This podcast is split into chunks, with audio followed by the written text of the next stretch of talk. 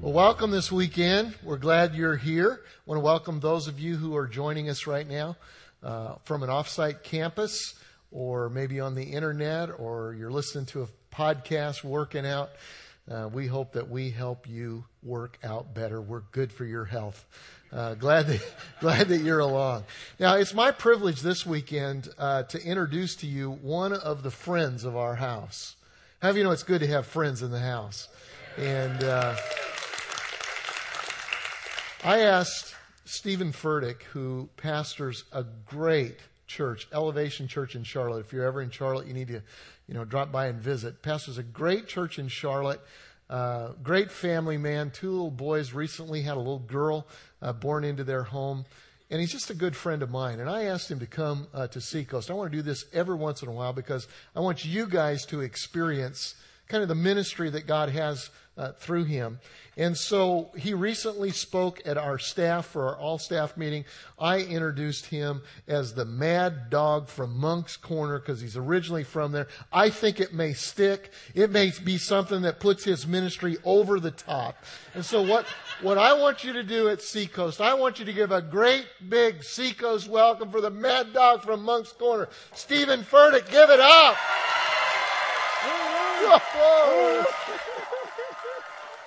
That's awesome. Uh, thank you. Thank you. What an honor to be at Seacoast. I welcome all of the campuses, and uh, I know you have a lot of guest speakers, and they're always coming in and telling you how wonderful Seacoast is. And to some of you who are a little more skeptical, that probably feels like guest speaker rhetoric. It gets just kind of sucking up to the crowd and and saying what a guest speaker is supposed to say. Um, number one, I don't have to suck up to you. I got my own church, so I, I'm good. So what I'm about to say is sincere. It's from the heart. I got a hot wife, three kids. I don't need any gigs. So this is from the heart. Um, your church had a big impact on me and our church. And your church is having an impact on church leaders and men and women of God all over the world influencing us, clearing a path for us. I'll tell you what I mean by that. I wanted to put it in the form of an analogy. I thought it might make more sense. When I was eight years old, my parents bought me a guitar. And I started taking guitar lessons and learning to play just some simple songs, just to learn the basic chords G, C, and D.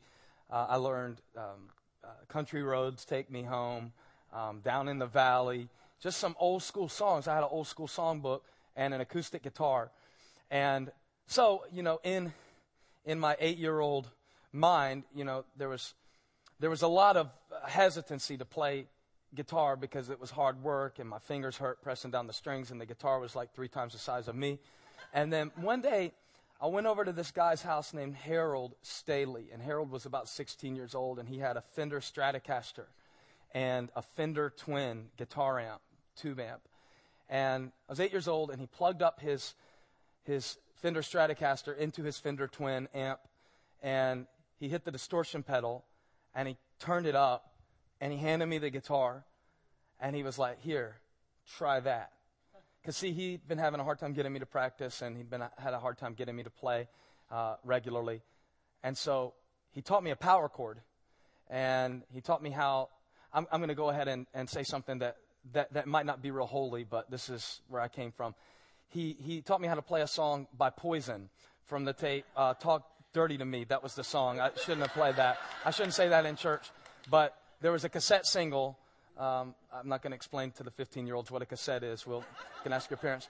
But it was the first time that I had ever felt the power of an electric guitar. I'd played guitar before, but I'd never played guitar like this. I'd never played a guitar with distortion. I'd never played guitar that sounded that powerful. And I was hooked.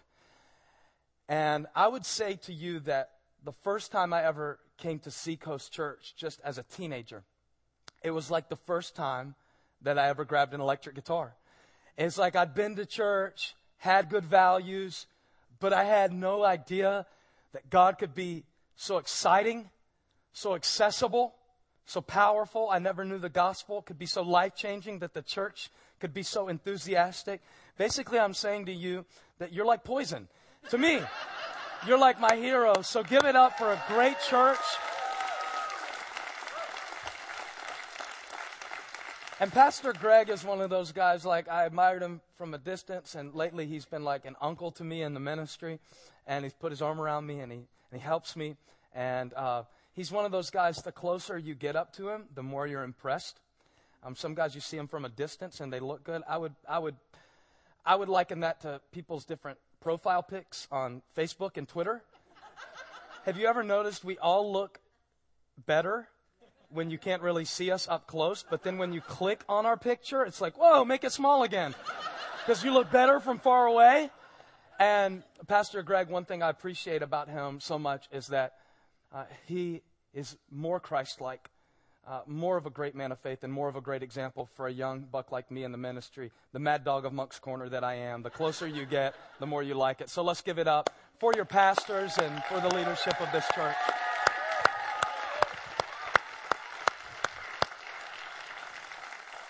Today, I want to share a teaching with you that really impacted our church. It, uh, it, had a, it had a residual effect. I taught it and it motivated people, but then a year or two after I taught it, I still kept getting emails from people in our church and all over the world that said, That helped me. That was a turning point in my life. And I've never taught it anywhere else but my church in Charlotte, North Carolina.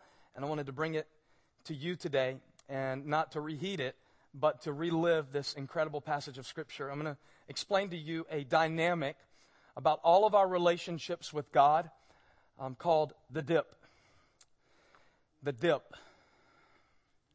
Seth Godin is a business author, and he wrote a book a few years ago called The Dip. And he wrote the book about an entirely different principle than the way I'm going to use it to talk to you today. But I'm going to draw for you the dip. I'm not an artist. In fact, it's kind of um, showing, shows you how much I love you that I would be willing to, to, to write on a board in front of you. But I want you to have a visual for what I want to communicate in this message. And I have a marker that they gave me that is big enough to beat you to death with, incidentally.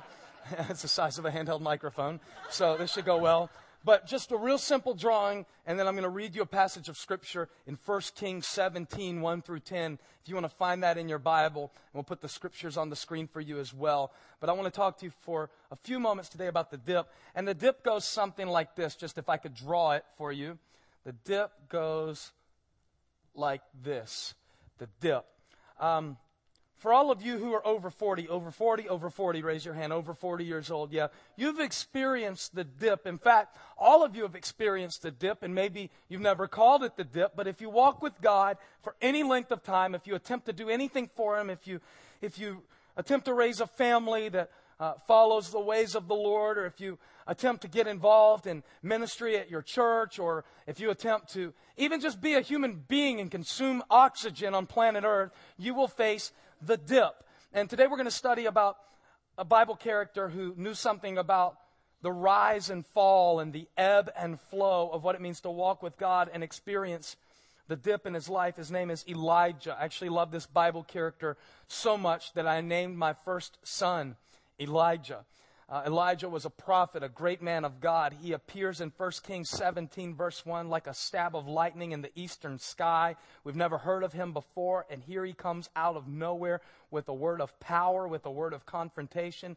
He is about to confront a wicked king and call for a drought in the land of Israel that would last for three and a half years. And we're going to read a little bit about what happened before Elijah became known as the great prophet of God who called down fire on Mount Carmel in 1 Kings chapter 18.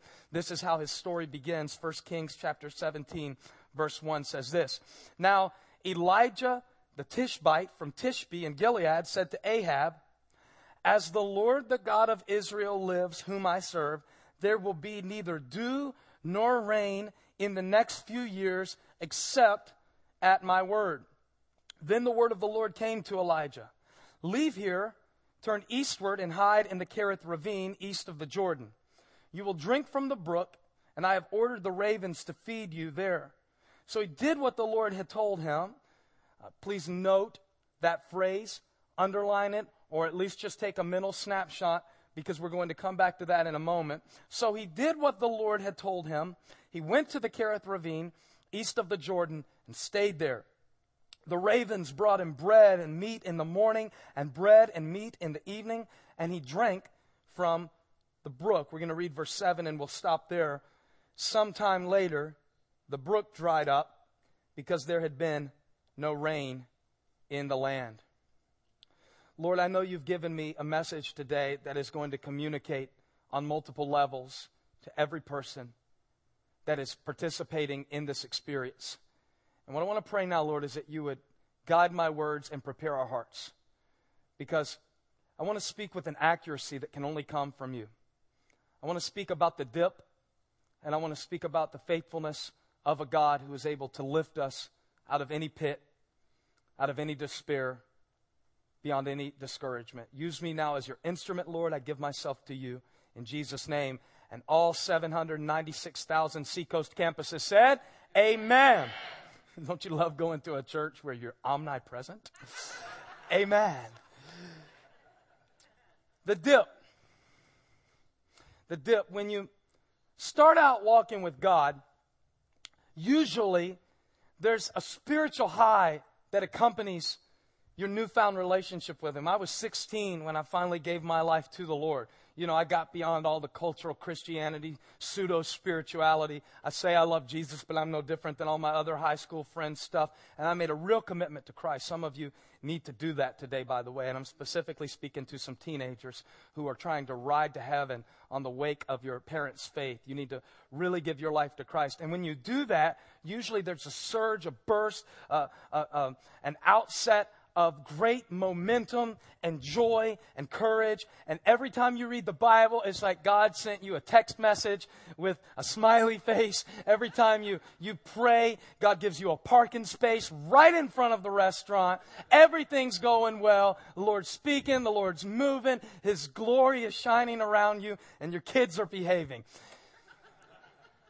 I, I, I wouldn't just say this about when you give your life to Christ. I would say, that when you start something new in your relationship with the Lord, we see this in our church at the beginning of every year, we launch new small groups, and people sign up for small groups with all this hope. And they've been in 17 small groups before, but this one's going to be the one. Or maybe they hadn't been in church in 17 years, but they're finally going to step out and try something new. And usually, for a period of time, there is a, a great surge, a great burst, a, an outset of momentum and excitement and enthusiasm that accompanies the new venture. You see this all the time in the gym in January, and then you can have your treadmill back by February 15th. Because when anybody tries something new, or when you jump into something with a fresh perspective for the first time, uh, a recommitment, there's excitement. I started a church five years ago with seven families, and we didn't know anybody in Charlotte. We just had a calling to turn the world upside down for the glory of God and do more with our lives than just try to get by. And when we began our ministry and people first started coming and God started blessing, there was a great surge of momentum. It was exciting, it was enthralling. There was a buzz of electricity in the atmosphere every time we met together. But if you'll walk with God long enough, if you'll launch out in faith deep enough, if you'll just live and and, and walk through the stresses and strains of everyday life, eventually you'll hit the dip. How many of you have ever hit the dip before? We read about Elijah and how he appears before this wicked king, this king who was a, a murderer, and his wife Jezebel was more wicked than him to the tenth power. And she was actually a prophet killing queen. Um, and Elijah has a message for this king. He says, there's not going to be any rain in the land for a space of three and a half years until I say so. And so Elijah has this power, this connection with God to turn the heavens on and off like a shower head. That's bad when you can tell somebody when it's going to rain, when you can, when you can flip a switch and determine whether or not the land is going to have rain. But Elijah didn't have to suffer because of the drought. Many people, no doubt, died during this time. Many people, no doubt, suffered through the famine. And it was all part of God's plan to get their attention because they had turned their hearts from him. But Elijah has a special deal worked out with God. He has a, a special secret hideaway where he has some birds. We read this. I want to make sure you saw it because the Bible's so interesting. I hate when people say the Bible's boring. I don't think the Bible's boring. I think you're boring and you need to read it. The Bible is awesome. The Bible is so interesting. Listen to this, what God told his man Elijah. Go to the Kerith Ravine, and in verse 6 he says, The ravens brought him bread and meat in the morning, and bread and meat in the evening. You got a Chick fil A spicy biscuit every morning, and five guys at 6 p.m. on the spot. The birds show up and hook him up, and he's going strong. There's a drought in the land, and times in your life will be like this. There may be a drought around you, but there's, there's a spring inside of you. And Elijah, no doubt, isn't living luxuriously. He's by a brook, but at least he's not thirsty. At least he's not country, uh, hungry. He's out in the country, but at least he's, he's got what he needs. He's never hard, far from what he's hungry for. Things are going pretty well. But then the Bible says in verse 7, this verse caught my attention, that sometime later, the brook dried up. The brook dried up. I believe today, if I could have a personal conversation with many of you in this room, you would talk to me about brooks that have dried up in your life. I believe that many of you in this house today have had a situation in your finances where the only way you could describe what you're going through currently in the area of your resources is my brook dried up. Things were flowing, things were going, and my brook dried up. Some of you are in a relational place with your spouse where the brook has dried up, the love has dried up. Some of you are single and lonely, and emotionally, you feel like your heart is a dried up brook. You're struggling to trust God in this season of singleness. Some of you got a report from the doctor, the brook dried up. Some of you have uh, an emotional depression that you really can't even explain or tie to a specific circumstance, but your brook dried up. You hit the dip.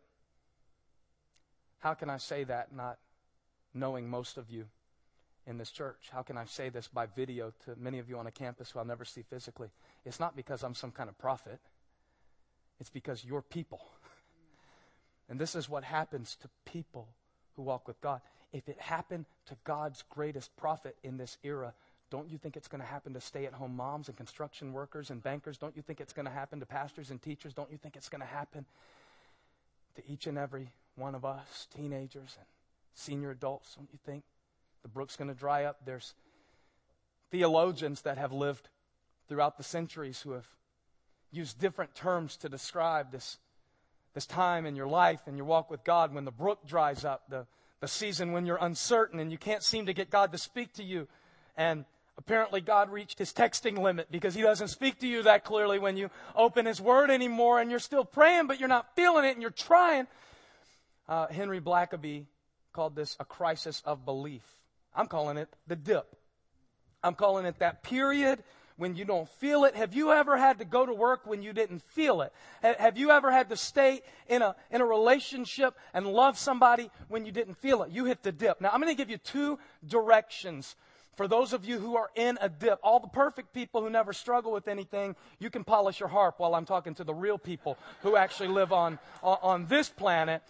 If you've ever been through the dip, if you'll listen to me today, and I know some of you are thinking, what does this young buck have to tell me about going through a dip? What does he know? Listen, you may have a point there if I were preaching to you from my personal experience, but I'm preaching to you based on God's word. And God's principles are true no matter what age I am or no matter what I've been through or you've been through. I come to you on behalf of Jesus today. And if you'll receive this word from the Lord, He has something to say to you in your dip. So here's the first direction I want to give you for your dip. The first thing you got to do if you find yourself in a dip, and all dips aren't huge dips, all dips are different in their dimension. Some dips are more like divots, and some dips are so deep that you feel like you're never going to get out. But if you find yourself in a dip today, the first thing I want to challenge you to do is discern your dip. Discern your dip. All dips are not created equal. All, all dips are not the response of the person that put them in the predicament. There are some dips that we cause by our own disobedience. I'm going to just call this plainly the dip, watch this creativity, of disobedience. And the reason I call it that is because this dip happens when you are disobedient to God.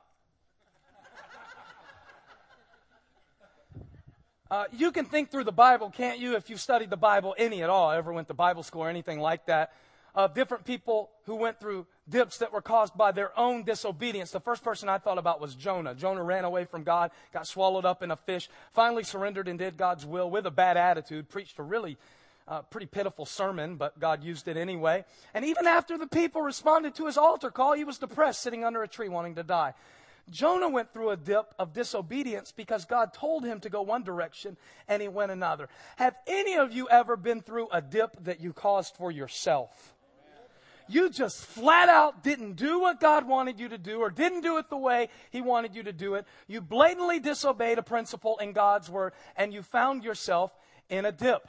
David found himself in a dip in 2 Samuel chapter 11 and 12. He was walking around on the rooftop at the time when the kings go off to war. He was cocky and he was not, he was not where he should have been and he saw something he shouldn't have seen. And so he found a woman that was not his wife and slept with her, got her pregnant, killed her husband on the front line of battle to cover it up, went through tumultuous time because of a dip of disobedience. When you find yourself in a dip of disobedience, and I could go on and on about dips of disobedience, you want to talk about Moses 40 years on the run because he was a murderer? I mean, who you want to talk about? I could talk all day about dips of disobedience. You could get up here and share some of your own personal examples, and I could share mine too. But when you're in a dip of disobedience, the only way out is to repent. If you're in a dip of disobedience, the only way out is to obey what you know God has called you to do. And until you do, you can pray, you can think, you can strategize, you can excuse, you can get friends around you to rationalize your dip. You can get friends around you to justify your dip. You can get friends around you to admire your dip and tell you why your dip really isn't that bad or it isn't as bad as somebody else's dip. You can compare your dip to another person's dip, but the only way out of the dip of disobedience is to repent. Are you in a dip of disobedience today? Any teenagers in a dip of disobedience because you're going where you shouldn't have gone, seeing what you shouldn't have seen, doing what you shouldn't have done. Any married men in a dip of disobedience in the area of lust in your life today, if you're in a dip of disobedience, repent and you will find that God is kind and merciful and gracious and compassionate, and He will lift you from the pit of your sin. Somebody ought to clap your hands. That's good news that God will lift you from your dip. The second kind of dip I want to talk about is the, the dip of ignorance. I'm going to call this for short, just so it starts with the letter B, D. The dum dum dip.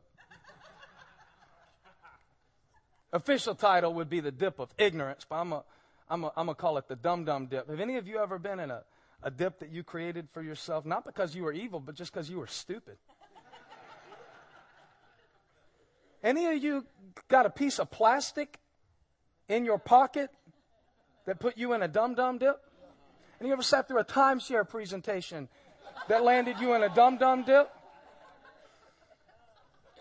I don't mean to get all up in your business, but are any of you sitting next to your dum dum dip today? No, I'm just playing. Don't don't say amen to that.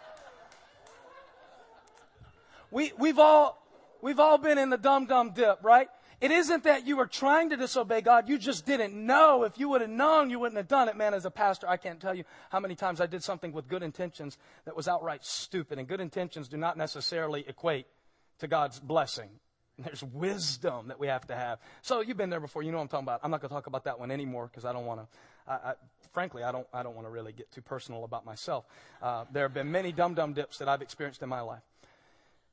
Here's the dip I want to talk to you about for the remainder of our time together today, and I think it's the dip that Elijah experienced, and maybe the dip that many of you are going through as well. You're going through a dip of disobedience, you repent. You're going through a dip of ignorance, a dum dum dip, you need wisdom. You need to ask God for direction. You need to surround yourself by godly people in a small group or in some setting. But here's a kind of dip that I haven't heard as many sermons on. I call it the divine dip the divine dip. The divine dip is when you're like Elijah and you're doing what God told you to do the best you know. And you've obeyed Him the best you know how in your situation, and yet you're still discouraged. You're exactly where God wants you to be, as far as you know, but you're not seeing the results that you believe you were created to see. Have any of you ever been in a divine dip? The kind of dip where you do exactly what the Lord tells you. That's what it says about Elijah in verse 5. And then in verse 7, the brook dries up.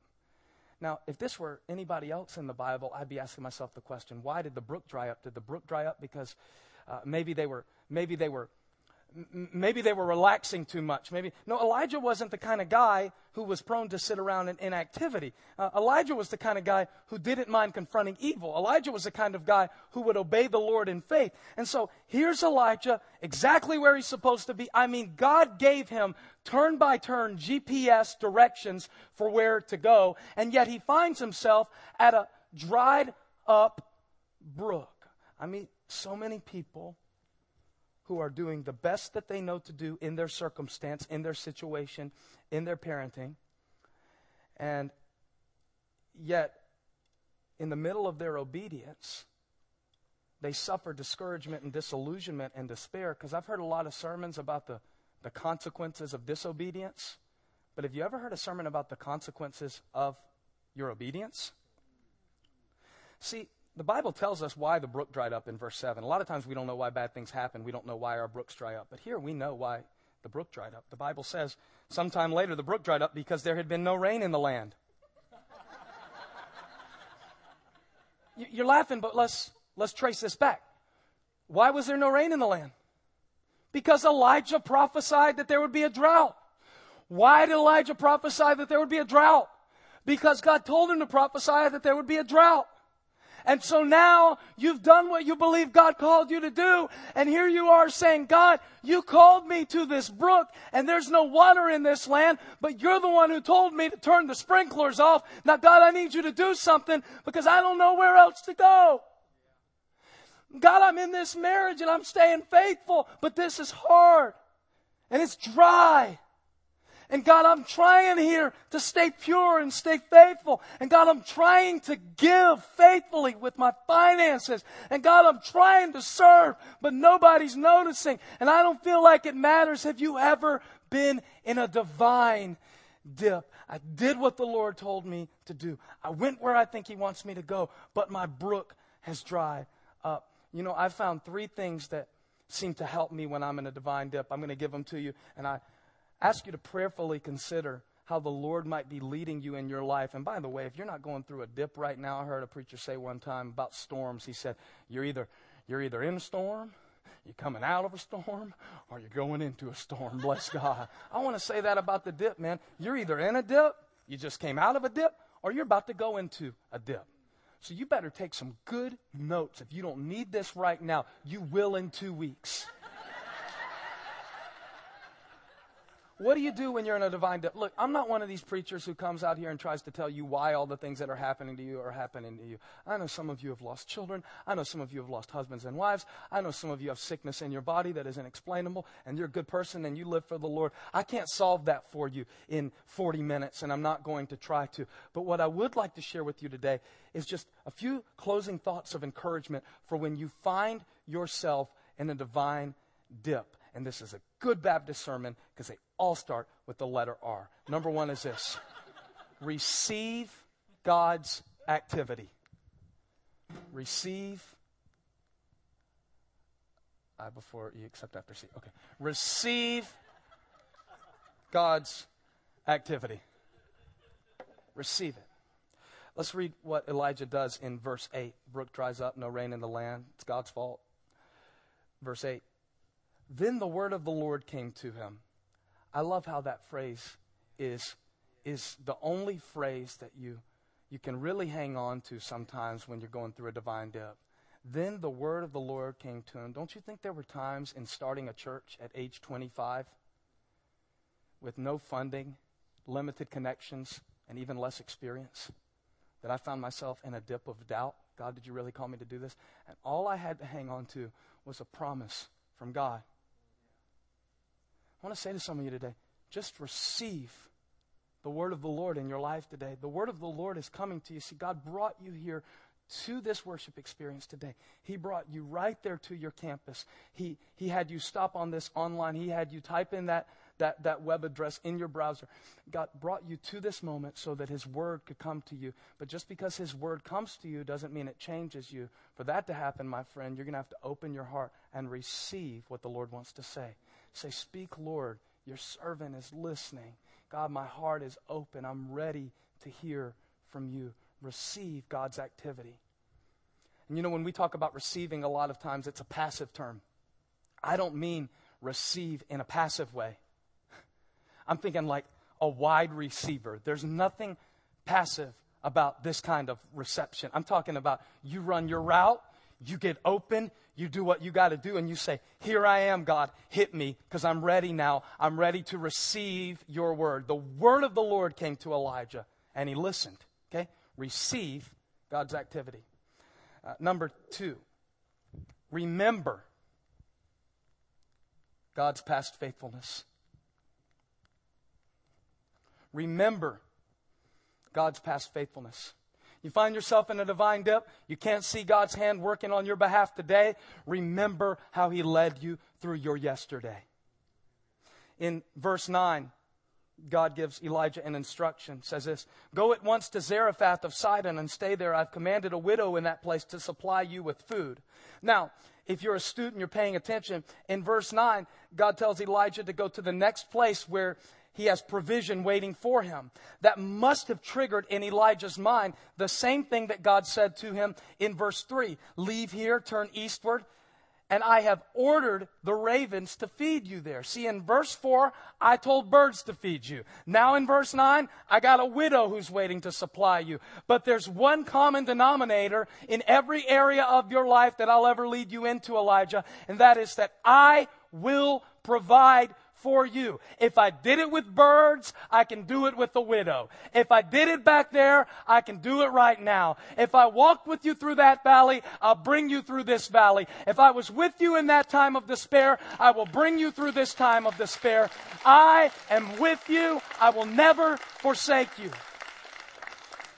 You gotta, you gotta learn how to have a dressed rehearsal to remember the promises of God in your life. I talk out loud to myself. I do. I'm crazy. I ain't trying to impress somebody. I'm trying to, I'm trying to fight the devil and I'm trying to stay sane in my head. So sometimes I just have to talk out loud to myself. We'll be needing to raise uh, $11 million for a building.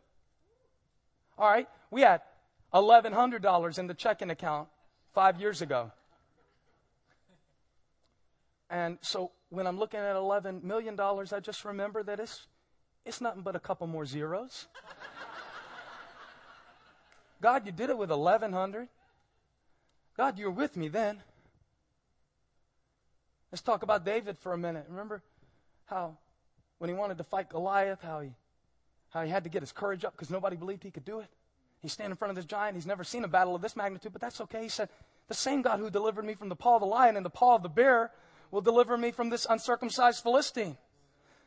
I dare you to say this out loud at all of the campuses. Out loud. You ready? God's got this one. Got this one. Just like the last one.